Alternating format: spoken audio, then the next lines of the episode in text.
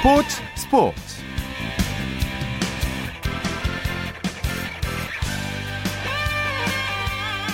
안녕하십니까. 일요일 스포츠 스포츠 아나운서 오승원입니다. 28년 만에 아시안컵에서 값진 준우승을 차지한 우리 축구대표팀 조금 전에 귀국을 했는데요. 결승전에서 보여준 투원에 우리 국민들 우승 이상의 감동을 느꼈죠. 슈텔리케 감독은 귀국 환영식에서 최선을 다하겠다는 약속을 지켰다. 이렇게 말하면서 아주 뿌듯해했는데요. 우리 선수들의 귀국 소식 잠시 후 축구 기자와 함께 자세하게 얘기해 보도록 하겠습니다. 자, 일요일에 함께하는 스포츠 스포츠 먼저 프로농구 열기부터 느껴봅니다. 월간 점프볼의 손대본 기자와 함께합니다. 안녕하세요. 네, 안녕하세요. 네, KCC 프로농구 KT가 삼성을 이겼네요. 네, KT가 김현민의 활약으로 귀중한 1승을 거뒀습니다. 아, 부산 KT는 1일 잠실 실내체육관에서 열린 삼성과의 원정 경기에서 70대 60, 60으로 승리를 거두었습니다. 오늘 승리로 KT는 3연패 탈출과 함께 공동 6위로 순위를 한 계단 끌어올렸습니다. 현재 인천 전자랜드와 공동 6위인데요. 네. 어, 오늘 김현민 선수 후반에만 13점을 넣는 등 15득점으로 맹활약을 보였습니다. 또 대체 선수로 합류한 레지 오코사도 2쿼터에만 9점을 집중시키면서 어, KBL 합류 이래 가장 좋은 활약을 보여줬습니다. 음. 반면에 삼성은 2015년 첫 승을 아직까지 못 거두고 있는데요. 어, 이 쿼터에 실책을 다량으로 범하면서 어, 분위기를 내준 것이 가장 큰 패인이었습니다. 네, 오늘 경기 결과로 KT가 공동 6위가 되고 삼성은 10연패에 빠졌는데 특히 야생마 김현민 선수 어, 팀의 활력을 많이 불어넣었더라고요. 그렇습니다. 제대 후 두 경기에서 지금 평균 13.5득점, 6.5 리바운드를 기록하고 있습니다. 어, 군입대 직전 시즌에서 1.4득점에 그쳤던 선수였는데요. 어, 2년 사이에 정말 놀랄만한 성장을 해서 돌아왔습니다. 어, 덕분에 KT도 늘 골밑이 한계였던 팀이었는데 어, 김현민 선수 덕분에 인사이드가 상당히 강하지, 강해진 그런 모습을 볼 수가 있었습니다. 네, 오늘 삼성은 실책이 발목을 잡는 느낌이었어요. 네, 그렇죠. 전반전에 이미 팀 평균인 11개보다 1개가 더 많은 12개를 기록했는데요. 네. 아, 특히 2쿼터에만 9개의 실책을 범했습니다. 이번 시즌 한 쿼터 최다 실책 기록이었습니다. 이때부터 점수차 크게 벌어지기 시작했는데요. 어, KT는 이 틈을 놓치지 않고 32대 22로 달아나는 등 어, 분위기를 주도할 수 있는 기회를 마련할 수 있었습니다. 또 KGC는 동부를 꺾고 2연승을 거뒀네요. 네, 역시 예비역이죠. 이정현 선수가 돌아온 KGC 인상공사가 동부를 꺾고 승리를 챙겼습니다. 오늘 안양 실내체육관에서 경기를 가졌는데요. 71대 66으로 승리하면서 오랜만에 2연승을 달렸습니다. 반면에 4연승을 달리는 동부는 연승 행진이 멈추게 됐는데요. 아, 오늘 경기는 시종 그 KGC가 달아나면 동부가 쫓아가는 그런 분위기였습니다. 네. 하지만 승계는 막판까지 알 수 없었는데요. 어, 그 14.4초를 남기고 KGC 인성호사가 69대 66으로 달아난 상황에서 이정현 선수가 쐐기 자유투를 넣으면서 승리를 거둘 수가 있었습니다. 음. 오늘 이정현 선수가 22득점을 기록했고요. 오세근 선수가 12득점에 9리바운드를 기록하면서 팀 승리를 보탰습니다. 자, 동부는 다 잡은 경기를 놓쳐서 좀 아쉬울 것 같아요. 결정적 오심이 승패를 바꿨다고 하는데 이게 무슨 얘기인가요? 네, 오늘 4쿼터에 좀 석연치 않은 판정이 또다시 나오면서 좀 아쉬움을 남겼는데요. 네. 동부가 4쿼터 한때 7점 차까지 달아났지만 어, 경기 종료 6분 47초 전 두경민 선수가 3점 슛을 시도하는 이정현 선수와 충돌했는데 이것이 수비자 파울로 선언이 됐습니다. 아. 아, 사실 이정현 선수가 슛을 던지는 상황에서 다리를 약간 벌렸거든요. 네네. 일반적으로 다리를 벌리는 경우에는 공격자 파울을 줘야 마땅한데 어, 이번에는 두경민 선수에게 수비자 파울을 주면서 결국 자유투 3개를 내주었고요. 네. 또이 과정에서 김영만 감독이 공격자 파울이라고 항의하는 과정에서 또 테크니컬 파울을 받으면서 결국 음. 한 번에 자유투 4개를 내주면서 분위기가 흔들리고 말았습니다. 반면에 이정현 선수는 4쿼터까지만 해도 슛감이 상당히 안 좋았는데 어, 이후에 좀 살아나는 모습 보여주면서 분위기를 좀 가져왔습니다. 여러모로 김영만 감독 입장에서는 어, 상당히 좀 아쉬운 장면이었다고 또 평가를 했고요. 네. 어, 해설위원인 우지원 해설위원을 비롯해서 많은 전문가들도 이 반칙 한 개로 승패가 갈린 것 좀 아쉽다 그런 평가를 내렸습니다. 네, 정말 좀 그렇더라고요. 자, 근데 전역 후에 홈구장에서 첫 경기를 가진 이정현 선수 오늘 아주 화끈한 플레이를 보여줬죠. 그렇습니다. 어쨌든 뭐 판정은 판정이고요. 이정현 선수의 활약은 또 따로 평가를 해야 되는데요. 어, 오늘 제대 이후에 22득점, 그리고 리바운드 2개, 어시스트 2개를 기록하면서 팀 승리를 도왔습니다. 홈 경기를 치른 것이 2012년 4월 이후 666일 만이라고 하는데요. 네. 하지만 아주 오랫동안 집에 있었던 것은 편안하다는 모습 평가 그 말하면서 음. 좋은 활약을 보여줬습니다. 사실 이 그 KGC 인상공사가 외곽포가 좀 약간 부족하다는 평가가 많았었는데 네. 오늘 이정현 선수가 자세한 덕분에 또 분위기를 잘 가져갈 수가 있었고요. 또 이정희 선수 역시 4쿼터에만 11점을 넣으면서 화려한 신고식을 치를 수가 있었습니다. 네, 또 우리가 잊지 말아야 하고 축하해줘야 할 대기록이 오늘 달성이 되는데 동부의 김주성 선수 개인 통산 9천 득점을 달성했네요. 그렇습니다. 오늘 경기에서 1쿼터 중반에 돌파의 득점에 성공하면서 개인 통산 9천 득점을 넘어섰습니다. 오늘 경기 전까지 8,999점을 기록하고 있었는데요. 자, 오늘 경기에 득점 기록이 세워지는 순간에 인상공사는 비록 상대팀이지만 어, 전광판을 통해서 9천 득점 달성을 축하해줬습니다. 어, KBL에서 9천 득점을 돌파한 선수는 김주성이 역대 네 번째입니다. 서장훈, 추승균, 문경은 선수가 김주성에 앞서 대기록을 세운 적이 있었습니다. 네. 자, 또 요즘 약간 분위기가 안 좋았던 모비스, KCC를 이기고 2연패에서 벗어났죠? 그렇습니다. 오늘 울산 모비스는 전주 실내체육관에서 열린 KCC와의 원정 경기에서 90대 79로 승리를 거뒀습니다.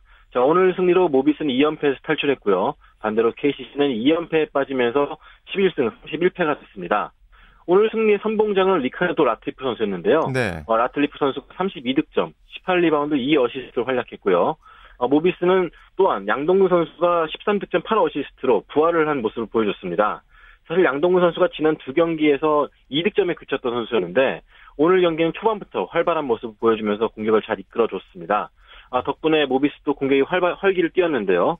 반면에 KCC는 하승진 선수가 22득점에 11리바운드로 분발해주긴 했지만 네. 이 워낙 실책이 많다 보니까 이 분위기를 잘 끌어가지 못했습니다. 네, 또 올 시즌 여자농구 최고의 빅매치 우리은행과 신한은행 경기 어떻게 됐나요?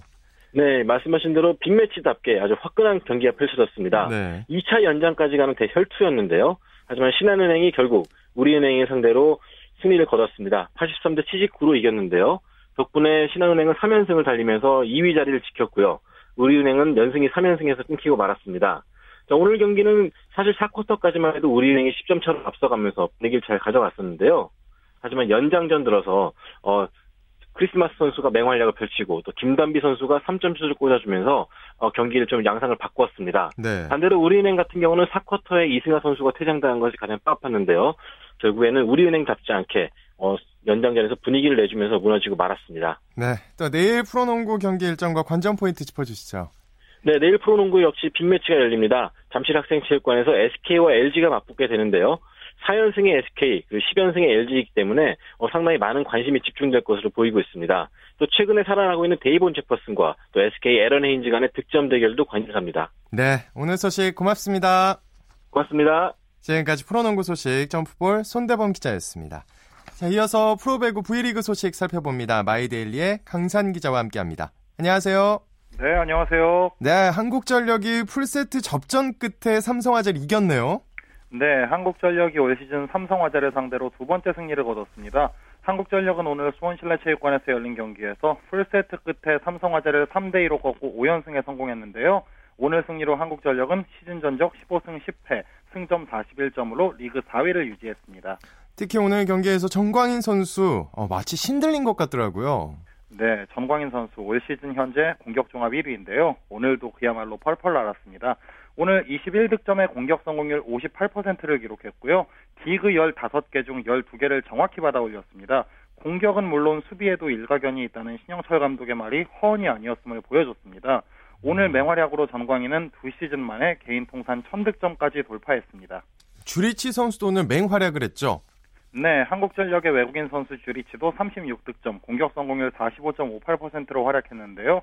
블로킹 4개를 잡아내면서 높이까지 과시했습니다. 어깨가 좋지 않은 상황에서도 고군분투하면서 팀 5연승에 큰 힘을 보태고 있습니다. 4세트에서 비디오 판독이 있었는데 어떤 내용인가요? 네, 4세트 비디오 판독이 승부를 갈랐다고 봐도 과언이 아닌데요. 네. 오늘 4세트 끝내기 점수가 비디오 판독으로 나왔습니다. 음. 한국전력이 26대 25로 앞선 상황, 삼성화재 레오의 공격이 터치아웃 판정이 나오면서 26대 26 동점이 되는 듯 했습니다. 하지만 신영철 한국전력 감독이 비디오 판독을 요청했고 감독관은 공이 수비하던 주상용의 손에 맞지 않았다는 판정을 내렸습니다. 아. 즉 한국전력의 득점이 되면서 27대 25로 4세트가 끝났고요. 네. 기세가 오른 한국전력은 5세트까지 따내면서 경기를 승리로 마무리했습니다. 음, 자, 지는 게임마다 그렇겠지만 신채훈 감독 오늘 많이 아쉬워하는 것 같아요. 네, 오늘 신치용 감독은 그 비디오 판독 직후에도 주장 고이진과 함께 굉장히 강하게 항의하면서 아쉬움을 드러내기도 했는데요. 예. 하지만 결과는 뒤바뀌지 않았고 결국 한국전력의 승리였습니다. 신치용 감독은 경기 후에 4세트 비디오 판독은 잘못된 판독이다. 음. 경기는 잘했지만 운이 따르지 않았다고 말했는데요. 오늘 삼성화재는 경기 전 김명진이 허리 부상으로 시즌아웃 판정을 받았고요. 황동일도 4세트 상황에서 근육 경련이 일어나면서 더 이상 코트에 나서지 못했습니다. 아. 박철우의 입대 후 라이트 자원 후보로 꼽히던 두 명이 줄줄이 부상으로 나가면서 전력에 공백이 생길 수밖에 없었습니다. 음, 여자부 경기에서는 현대건설이 KGC를 이겼네요. 네, 남자부에 이어 열린 여자부 경기에서는 현대건설이 KGC를 3대 0으로 완파하고 2위 자리를 굳게 지켰습니다. 네, 한국전력 첫 5연승을 기록했죠. 네, 아까 말씀을 드렸어야 했는데요. 예. 한국전력은 오늘 5연승으로 V리그 출범 이후 구단 역대 최다 연승 신기록을 세웠습니다. 지난 시즌 최종 성적이 7승 23패였는데 올해는 25경기 만에 벌써 2배가 넘는 승수를 올렸습니다. 음. 자, 현대건설의 양철호 감독 오늘 이겼는데 왜 걱정이 많았던 걸까요? 많은 걸까요? 네, 양철호 현대건설 감독은 오늘 경기 후에 폴리의 부진을 걱정했습니다. 오늘 외국인 선수 폴리는 14점을 올렸지만 공격 성공률이 23%에 불과했는데요. 양 감독은 폴리가 부진한 이유를 잘 모르겠다. 연습 때는 괜찮은데 경기에서 잘 안 되고 5라운드부터 압박이 심해지면서 부담이 커진 것 같다면서 걱정하는 눈치였습니다. 네, 현대건설은 그럼 국내 선수들의 활약이 좋았던 거네요. 네, 그렇습니다. 현대건설은 오늘 양효진이 블로킹 2개 포함 15점, 황현주가 11점을 올렸고요. 김세용도 블로킹으로만 7점을 올리면서 총 10점을 올렸습니다. 외국인 선수 폴리가 부진했지만 토종 선수들의 활약으로 경기를 이겼다는 점이 굉장히 의미가 크네요. 네, 현대건설은 선두인 도로공사를 바짝 추격하고 있네요. 네, 현대건설은 오늘 승리로 승점 40점이 되면서 선두 도로공사를 승점 3점 차로 추격했습니다. 그 뒤에 승점 36점인 IBK와 29점인 한국생명이 3, 4위를 달리고 있고요. 승점 22점인 GS칼텍스가 5위, 16점의 KGC가 6위입니다. 음, 프로배구 V리그 내일 남녀부 각각 한 경기씩 열리죠? 네, 그렇죠. 내일은 성남에서 여자부 도로공사와 IBK, 안산에서 남자부 OK저축은행과 현대캐피탈이 만납니다. 여자부 IBK는 내일 이겨야 2위 현대건설을 추격할 수가 있고요. 도로공사는 10연승과 함께 선두 수성에 나섭니다. 남자부는 7연승에 도전하는 OK와 2연승을 노리는 현대캐피탈의 맞대결인데요. OK는 내일 승리하면 선두 삼성화재와의 승점을 2점 차까지 줄일 수가 있고요. 현대캐피탈로선 내일 경기를 잡지 못하면 한국전력과 4점 차가 유지되기 때문에 추격에 어려움을 겪을 수 있습니다. 네 팀 모두에게 승리가 절실한 그런 경기입니다. 네, 오늘 소식 고맙습니다. 네, 감사합니다. 지금까지 프로배구 소식 마이데일리의 강산 기자와 함께했습니다. 쳤다 하면 홈런이고 슛 골이고 각본 없는 한편의 드라마 그것이 바로 그것이 바로 손에 트로피 목에 걸린 그 배달 너와 내가 하나 되는 그것이 바로 그것이 바로 그것이 바로 꿈꾸던 스포츠 꿈꾸던 스포츠 꿈꾸던 스포츠 이어서 국내외 축구 소식 살펴봅니다. 중앙일보의 박민 기자와 함께합니다. 안녕하세요. 네, 안녕하세요. 네, 아시안컵에서 준우승을 차지한 우리 축구 대표팀 오늘 오후 귀국했죠? 네, 그 우주 아시안컵에서 준우승을 거둔 축구 대표팀이 오늘 오후에 귀국했는데요. 어, 부산과 소속팀으로 조기 복귀한 선수들 제외하고 17명이 금이 환영했습니다. 어, 지난해 6월 브라질 월드컵에서 그 의리 축구 논란 속에 그 조별리그에 탈락한 축구 대표팀은 그 당시 귀국길에서 팬들에게 엿세례를 받았는데요. 네, 그랬죠. 불과 7, 네, 불과 7개월 사이에 귀국길 모습이 달라졌습니다. 어, 저도 인천공항에 나와 있는데요. 아시안컵에서 투어를 불사한 대표팀을 보기 위해서 천여 명의 팬이 몰렸고요. 일부 팬들은 선수들에게 엿 대신에 그 꽃을 전해줬습니다. 아, 슈틸리케 감독이 그리고 또 한국어로 준비한 게 있었다면서요? 경기 끝나고요. 네. 아, 네, 맞습니다. 그 슈틸리케 감독이 어제 호주와 결승에서 패한 뒤그 기자회견에서 한국어로 어, 국민 여러분, 우리 선수들 자랑스러워해도 됩니다라고 말했는데요. 예. 어, 끝까지 포기하지 대표팀 포기하지 않은 대표팀 선수들에게 그 박수를 보내달라는 의미였습니다. 음. 어, 슈틸리케 감독은 이번 대회에서 그 주축인 구자철과 이청용 부상 공백을 잘 메웠고요. 그 실리 축구를 일컫는 실학 축구로 준우승을 이끌었는데요. 그 호주 언론 시드니 모닝 헤럴드도 그 아시안컵 최고 감독으로 우승국 호주 감독 대신에 슈틸리케 감독을 뽑았습니다. 어, 슈틸리케 감독 오늘 귀, 국 기자회견에서도 한국어로 감사합니다라는 그 말을 전했습니다. 네, 아주 반가운 소식인데요. 자, 이번 아시안컵에서 유난히 진 기록이 많았는데 베스트 골키퍼를 의미하는 골든 글러브는 호주 팀에서 나왔죠? 네, 맞습니다. 우승팀 호주가 개인상 대부분을 품에 안았는데요. 6경기에서 3골만 허용한 호주 골키퍼 매튜 라이언이 골든 글러브를 수상했고요. 2골 4도움을 기록한 호주 루옹고가 대회 최우수 선수에 뽑혔습니다. 개인 상 중에서는 득점왕만 5골 넣은 아랍에미리트 공격수 그 마브쿠트에게 돌아갔습니다. 네, 기성용 선수와 손흥민 선수 아시안컵 선수 베스트 11에 선정이 됐죠?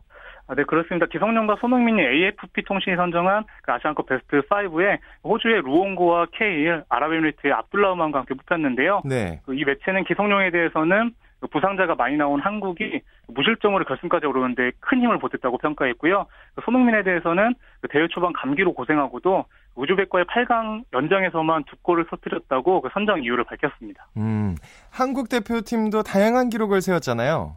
아, 네, 맞습니다. 한국은 이번 대회에서 27년 만에 결승에 진출했는데요. 준결승까지 5경기 연속 무실점 기록을 세웠습니다. 또 한국은 골키퍼 정성룡을 제외하고 23명 그 엔트리 중에서 22명의 선수가 경기에 출전했는데요. 역대 대회에서 그 가장 많은 선수를 경기, 경기에 투입한 팀이 됐습니다. 네. 자, 한국 대표팀 사실 아시안컵을 준비한 지 석 달밖에 되지 않았는데 준비한 시간에 비해서는 많은 성과를 거둔 것 같아요. 앞으로가 더 기대가 되는데요. 아, 네, 맞습니다. 지난해 9월 대표팀 지휘봉을 잡은 슈틀리케 감독이 그 준우승이란 값진 성과를 냈는데요. 어, 슈틀리케 감독은 두 골로 무봉, 무명 공격수 이정협을 발굴했고요. 그 손흥민, 김진수 등그 젊은 피로 그 자연스럽게 세대 교체도 이뤄냈습니다. 어, 대표팀이 이번 대회를 통해서 얻은 자신감과 경험은 3년 뒤 러시아 월드컵을 준비하는데 큰 도움이 될 것으로 보입니다. 네. 특히 차두리 선수의 은퇴 소식은 정말 아쉬운 소식 중의 하나인데 대표팀을 떠나면서 두 가지 부탁을 했다고 들었습니다. 어떤 부탁이죠? 네, 그 샤도리가 이번 대회를 끝으로 태극마크를 반납하면서 두 가지를 부탁했는데요. 우선 후배들에게는 아시안컵처럼 투지 넘치는 모습을 그라운드에서 보여달라고 당부했고요. 네. 샤도리는 축구 팬들에게는 그 대표팀이 일시적으로 부진하더라도 그 하나된 마음으로 응원해달라고 부탁했습니다. 음, 2002년도에 아주 청년 같은 이미지가 있어서 그렇게 오래된지 네. 몰랐는데 차두리 선수 무려 14년 동안 국가대표로 뛰었죠. 아, 네, 맞습니다. 차도리는 2001년 11월 그 세네갈과 평가전에서 A매치 데뷔전을 치렀고요. 그 이번 아시안컵을 끝으로 13년 3, 3개월 2일간의 그 대표 생활을 끝마쳤습니다. 어, 차도리는 SNS에 나의 마지막 축구 여행은 끝이 났다라는 정말 행복 음. 정말 행복한 축구 선수라고 소감을 밝혔는데요. 어, 차도리는 그 소속팀 FC 서울에서 1년만 더 뛰고 그 독일에서 지도자 자격증을 딸 계획입니다. 네. 어, 우리 축구 대표팀 오늘 해산한 뒤에 A매치 준비를 위해서 언제쯤에 다시 소집이 되나요? 네, 축구 대표팀은 이제 2018년 러시아 월드컵을 향해 다시 뛰는데요. 그 6월부터 러시아 월드컵 아시아 2차 예선을 치릅니다. 그 전에 3월 27일과 31일에 국내 평가전을 준비하고 있는데요. 일단 3월 31일에는 뉴질랜드와 평가전이 유력한 상황입니다. 음, 또 이청용 선수 여러 이적설에 휩싸이고 있는데 스토크 시티는 아닌 것 같다는 기사가 또 나와요. 아, 네, 맞습니다. 잉글랜드 프리미어리그 스토크 시티의 마크 휴즈 감독이 현지 언론을 통해서 이청용 영입설을 부인했는데요. 네. 뭐 그래도 프리미어리그 크리스탈 팰리스 헐시티가 막판까지 이청용을 원하, 원하고 있는 것으로 알려졌는데 겨울 이적 시장 마감을 앞두고 그 깜짝 이적이, 성, 이적이 성사될지는 좀 더 지켜봐야 될 것 같습니다. 네, 우리 시간으로 2월 1일 오전까지 아 그럼 끝난 건가요? 아닙니다. 한국 시간으로 네. 저도 확인해봐야 정확히 2월 2일 오전까지 아, 알고 있습니다. 네네네. 예. 아 그렇군요. 네. 자, 또 네. 퀸즈 파크 레인저스에서 뛰고 있는 우리 윤석영 선수 부상에도 불구하고 복귀전을 치렀다면서요? 네, 잉글랜드 그 퀸즈 파크 레인저스의 윤석영이 한 달 만에 부상 복귀전을 치렀는데요. 오늘 잉글랜드 프리미어리그 스토크 시티와의 원정 경기에서 후반 30분에 교체 투입됐습니다. 어, 지난해 그 12월에 발목 부상을 당했던 유, 윤석영은 그 이날 어, 15분여를 뛰었지만 아쉽게 팀은 1대 3으로 졌습니다. 네. 22회, 22세 이하 대표팀 태국 킹스컵 1차전에서 승리를 했네요. 네, 우리나라 22세 이하 축구 대표팀이 오늘 태국에서 열린 킹스컵 1차전에서 우즈베키스탄을 1대 0으로 꺾었는데요. 예. 우즈벡은 이날 두 명이나 레드 카드를 받는 등 거친 플레이로 그 눈살을 찌푸리게 만들었는데 음. 한국은 전반 23분에 그 송주훈의 결승골을 잘 지켜서 그 승리를 거뒀습니다. 그 22세 이하 대표팀은 4일에 온두라스와 킹스컵 2차전을 치릅니다. 아주 흥분할 법도 한데 침착하게 잘 게임을 이끌어 가더라고요. 네, 아, 그외 주목할 만한 국내 축구 소식 있으면 전해주시죠. 네, 울산이 오늘 성남 미드필더 김태환을 영입했는데요. 김태환은 그 서울과 성남에서 그 프로통산 123경기 출전해서 10골 11 도움을 올린 선수입니다. 울산은 그 김태환과 기존 공격수 김신우, 그 양도명 간의 그 연계 플레이에 기대를 걸고 있습니다. 네, 오늘 소식 여기까지 듣겠습니다. 고맙습니다. 네, 감사합니다. 축구 소식 중앙일보의 박린 기자와 살펴봤습니다. 이어서 스포츠의 진기록과 명기록을 찾아보는 스포츠 기록실 시간으로 이어집니다. 스포츠 평론가 신명철 씨와 함께합니다. 안녕하세요. 네, 안녕하십니까? 네, 오늘 이 시간에도 기록으로 살펴보는 종목별 발전사 육상 경기 알아보겠습니다. 네. 자, 부산 아시안 게임 여러 가지로 의미 있는 대회였지만 육상은 여전히 좀 성적을 내지 못했어요. 네, 이 대회 우리나라는 38개 종목 가운데 카바디를 뺀 37개 종목에 1,007명, 어유 엄청난 규모죠. 아, 그러네요. 예. 네, 많은 선수단을 출전시켜서 금메달 96개와 금메달 80개, 그리고 동메달 84개를 따서 금메달이 무려 150개나 되는 예, 중국에 이어서 종합순위 2위를 차지했는데요. 네. 우리나라는 16년 전, 그러니까 2002년 부산대 16년 전에 1986년 서울대회가 있었지 않습니까? 네. 예, 그 대회를 뛰어넘는 역대 최고 성적을 올렸고 금메달 44개를 올린 일본을 압도했습니다. 그러나 음. 419개 전체 금메달 가운데 20%가 넘는 88개 금메달이 걸린 메달 박스인 육상과 수영에서는요. 네. 고작 4개 금메달이 아, 4개. 예. 아. 참 안타깝네요. 기초 종목의 부진이 뭐 어제 오늘 얘기는 아니지만 예. 홈에서 열린 아시안 게임에서 다시 한번 확인이 된 것 같아요. 네, 그렇습니다. 44개의 금메달이 걸려 있었거든요. 육상 종목에서는. 네. 그런데 마라톤의 이봉주, 남자 높이, 높이뛰기의 이진택, 여자 여자 창던지기 이영선 등 세 명이 금메달을 차지해서 그나마 체면치를 했는데 육상의 경우는요. 그런데 네. 수영은요. 46개 이제 그 대회 최다 뭐 거의 모든 국제 종합 경기에다가 다 그렇지만 음. 최다 금메달 종목인데요. 남자 자유형 50m에 김민성만이 금메달의 주인공이 됐습니다. 정말 아. 좀 창피하죠. 어떻게 보면 이런 성적이라는 음. 게 어, 이봉주의 경우 이제 육상 종목으로 돌아가면 이봉주의 경우는 2시간 14분 4초로 골인해서 2시간 9분 대 개인 최고 기록을 갖고 있던 일본의 시미즈 고지를 3분 이상 여유 있게 따돌리고 대회 2연속 우승의 기쁨을 누렸고요. 네. 에, 그리고 1990년 제 베이징 대회 김원탁 선수 1988년 서울 올림픽 성화 저마자죠. 예, 이 선수 이후 4개 연속 우리나라 선수가 마라톤을 제패하는 쾌거를 이뤘고요. 또 2002년 부산 대회를 기억하시는 많은 분들은 그 남녀 마라톤 모두 한국과 북한이 한꺼번에 다 우승을 해버렸지 않습니까? 네. 예, 북한의 여자 선수 이름이 한봉실이었어요. 그래서 봉봉 오누이 금메달이라고 그때 예, 그거에 많이 보도됐던 거 예, 봉봉 예 많이 네. 기억들 하실 겁니다. 네. 네. 여자 창던지기 이영선 선수 4년 전에도 금메달을 목에 걸었잖아요. 네 그렇습니다. 여자 창던지기 이영선은 4년 전인 방콕 대에 이어서 2연속 금메달인데요. 예. 방콕 대처럼 이영선 선수가 아시안 게임에 또 다시 유일한 그러니까 뭐 금은 다 포함해서 유일한 여자 메달리스트였어요. 네. 그러니까 우리나라 이제 양궁이라든지 탁구라든지 그 다른 종목에서 우리 여자 선수들이 활약하는 걸 뭐 너무나들 잘 알고 계시잖아요. 그렇죠. 예. 예 그런데 견져 보면 우리나라 육상의 침체, 여자 육상의 침체는 좀 심각한 수준이고요. 음. 어쨌든 2002년 부산대에서 이 홈에서 열린 대회이긴 했지만 금메달 3개와 은메달 2개, 동메달 1개. 금메달 외에 나머지 메달 성적도 싹 좋지가 않습니다. 예, 그래서 음. 중국, 인도, 사우디아라비아, 카자흐스탄에 이어서 육상 종목만 떼놓고 보면 4위에 그쳤습니다. 네.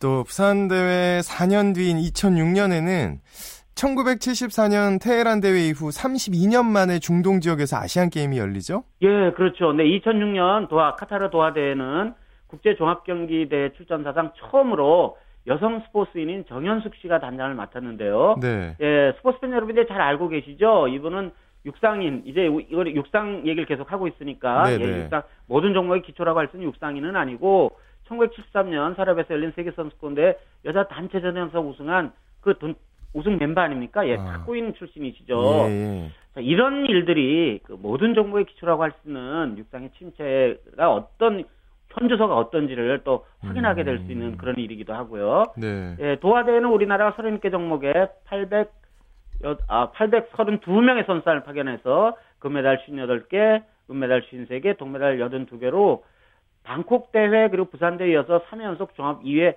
오르기는 했지만 이게 성적이 중국이 금메달을 2대에서 65개나 따거든요.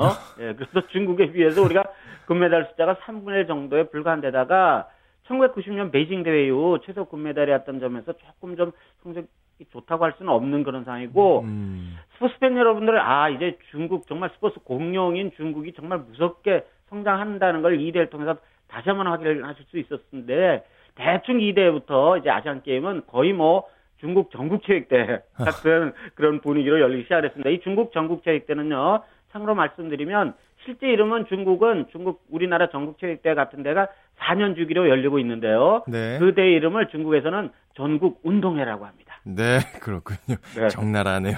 네, 다음 시간에 초등학교 네. 운동회 같습니다. 그렇군요. 네. 다음 시간에 더욱 재밌는 얘기 기대할게요. 고맙습니다. 네, 고맙습니다. 지금까지 스포츠 기록실 스포츠 평론가 신명철 씨와 함께했습니다.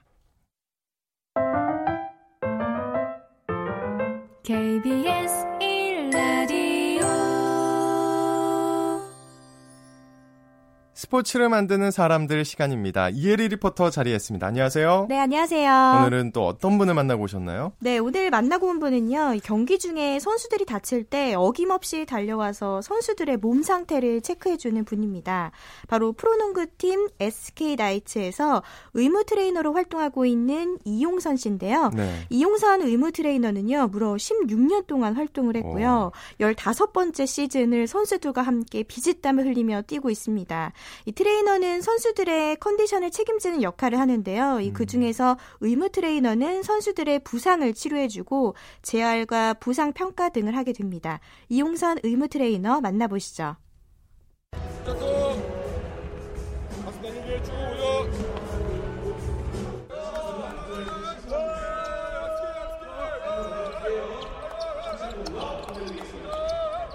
이쪽 일에 처음부터 농구를 먼저 좋아했었고요. 농구를 좋아하다 보면 당연히 이제 또 사람들에 대해 몸에서 관심도 갖고 또 그러다 보니까 이쪽 직업이 있다는 걸 알게 되면서 그쪽에 마음에 들어서 이제 시작하게 됐습니다. 트레이너는 이제 개념은 이제 보통 의무 트레이너 같은 경우에는 현장에서 선수들 일단 부상 공간에 관련돼서 보호 치료라든지 이런 걸뭐 많이 하고 경기 전에는 선수들 부상 관리 위해서 테이핑 같은 것들 그런 거 경기 전 준비 같은 거 그런 거 위주로 많이 하고 있습니다. 숙소에서는 선수들 부상 외에는 이제 경기 끝나고 나서는 숙소 들어와서 선수들 이제 아픈 선수들 치료도 하고 물리 치료도 하고 또 부상당한 선수들 관리도 해고 재활도 시켜주고 그런 일 같이 하고 또, 또 병원 진료까지 가서 같이 겸하는 그런 일을 하고 있습니다. 어, 그러면 경기 시작 전에는 어떤 활동을 하나요? 네, 경기 전에는요, 이 선수와 1대1로 각 선수의 몸 상태에 맞게 스트레칭을 합니다. 음. 이 농구의 경우에는 전신을 다 사용하기 때문에 이 모든 근육을 다 풀어주는 게 경기를 뛸 때도 도움이 되는데요. 음. 유독 선수들 같은 경우에는 뭐 발목이나 허리, 무릎 등을 중점적으로 치료를 해주고 있습니다. 저도 이용선 의무 트레이너가 선수들과 함께 스트레칭 하는 걸 봤는데요. 음. 이 근육을 풀어주기 때문에 선수들이 꽤 고통스러워 하더라고요. 있더라고요. 그래서 이용선 트레이너는 선수의 이런 고통을 조금이나마 덜기 위해서 선수들에게 뭐 장난도 치고요. 이야기도 나누면서 스트레칭을 하는데요. 선수와 친해지려면 많은 대화를 나누는 게 필요하다고 하더라고요. 음, 같이 한번 해보지 그러셨어요? 네. 아, 못 들어갔습니다. 아, 네, 아, 그래? 네. 선수들이 경기를 뛸 때는 이제 몸 상태를 확인하는 게 굉장히 중요할 것 같아요. 네, 옆에서 맞아요. 또 시즌 중에 부상자가 발생하면 재활까지 해야 되니까 네. 거의 어머니 같은 존재다. 팀에 없어서 안 될 존재겠네요. 네, 그 이용선 의무 트레이너는 시합 때 선수들의 이런 움직임 하나 하나를 다 살펴본 후에 어. 선수의 몸이 어디가 안 좋은지 이렇게 판단을 합니다. 이때 선수들의 몸 상태가 좋지 않으면요, 이 감독이나 코치한테 얘기를 해서 네. 선수를 빠르게 교체를 하는데요. 선수가 경기를 뛸 수 있는지 없는지 판단하는 역할을 합니다. 아. 계속해서 얘기 들어보겠습니다. 그럼 이제는 다 파악이 되죠.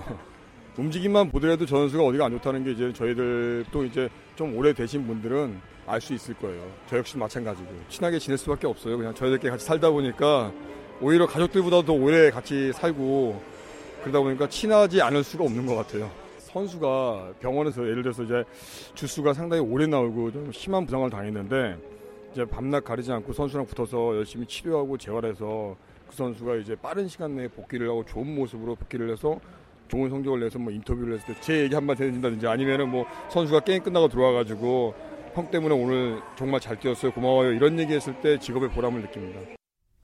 야, 밤낮 가리지 않는다는 표현이 나오는데 네. 선수들과 친하게 지낼 수밖에 없게 되겠네요. 네, 선수들과 24시간 동거 동락하면서 지내기 때문에 이 선수들의 심리 상태나 컨디션 등을 하나하나 하루도 빼먹지 않고 꼬박꼬박 체크를 하면서 선수들이 최상의 몸 상태로 끌어올려서 최고의 경기력을 보일 수 있도록 보이지 않는 곳에서 묵묵히 자신의 임무를 다하고 있는데요. 네. 이게 의무 트레이너로서 가장 중요한 역할이라고 합니다. 앞으로도 자신의 임무를 다하면서 선수들 선수들의 최고의 경기를 펼칠 수 있도록 함께할 계획인데요. 이용선 의무 트레이너의 각오 담아봤습니다. 어, 이제 제가 언제까지 이제 이 직업을 계속 할지는 모르겠지만 제가 하는 동안 저를 거쳐갔던 선수들이 모두 다 아프지 않고 부상 없이 그냥 나이 먹어서 은퇴하는 그날까지 제가 선수들 뒷바라지하는 게 저의 각오고 뽑습니다. 개인적인 꿈이라고 하면은 그냥 이 트레이너계에서는 그래도 나름대로는 그러니까 이름도 좀 알고 싶고 선수로서 좀 트레이너로서 자긍심도 좀 가져볼 수 있게끔 저희가 좀 활동을 좀 해보는 게 제 포부입니다. 선수들을 서포터즈를 해주는 이런 든든한 이용선 의무 트레이너 같은 분이 있기 때문에 선수들이 즐기면서 좋은 경기를 보여주는 게 아닐까 싶은데요. 앞으로도 활동 기대해 보겠습니다. 그러면서 우리는 또 즐겁게 네. 게임을 보고요. 네. 네. 1일 리포터 오늘 수고하셨습니다. 네, 고맙습니다.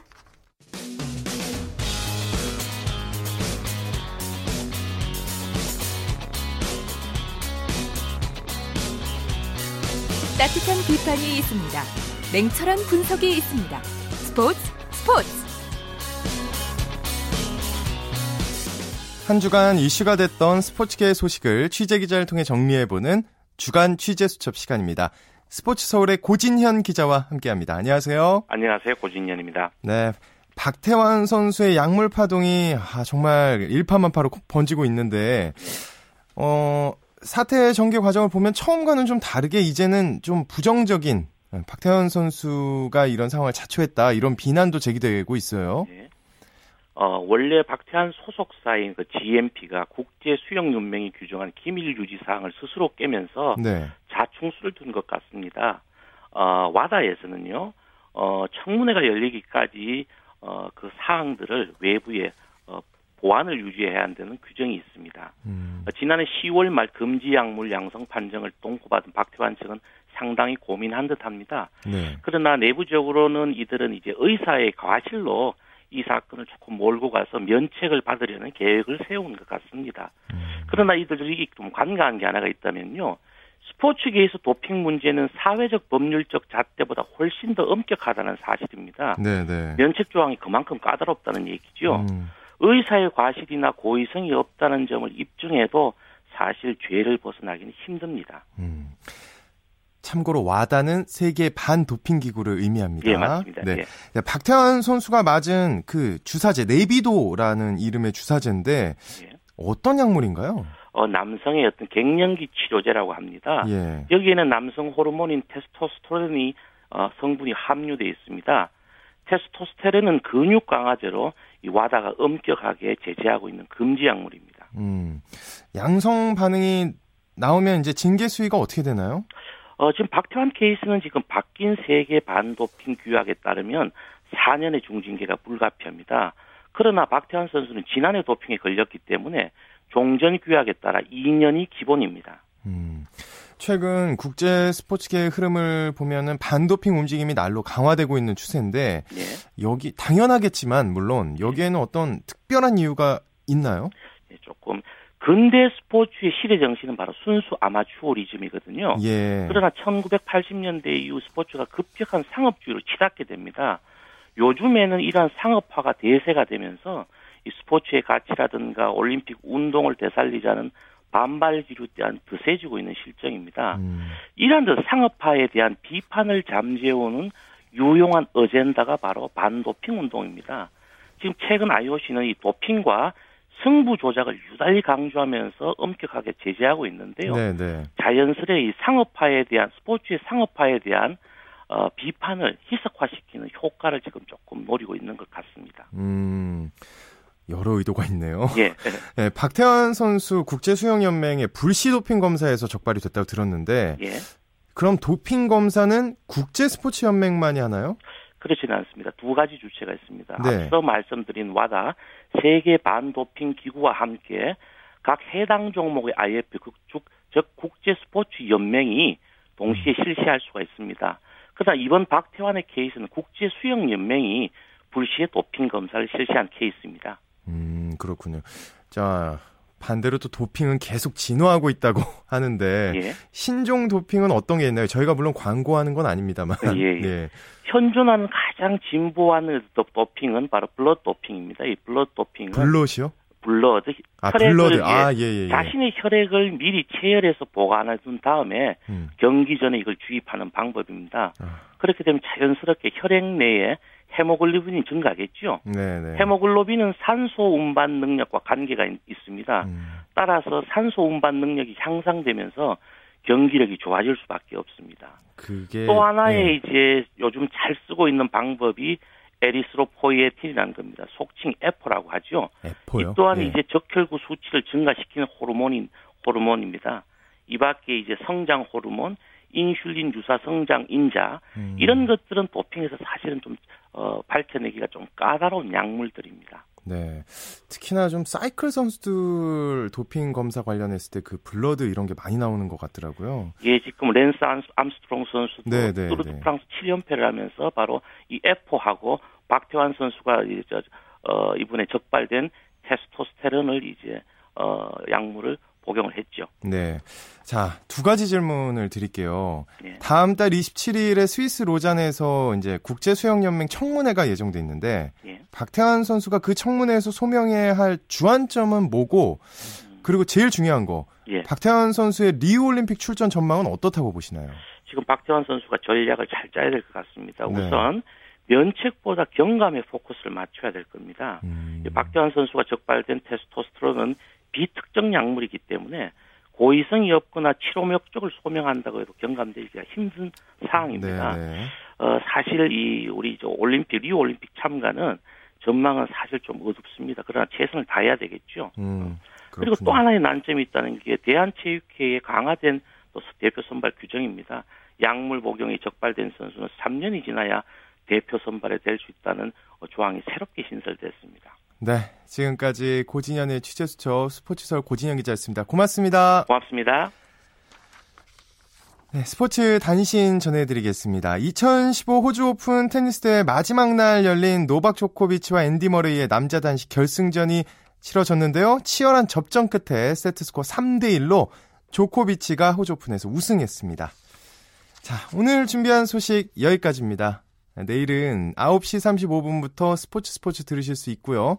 이광용 아나운서가 재미있는 스포츠 이야기 준비해서 찾아옵니다. 지금까지 아나운서 오승원이었습니다. 스포츠 스포츠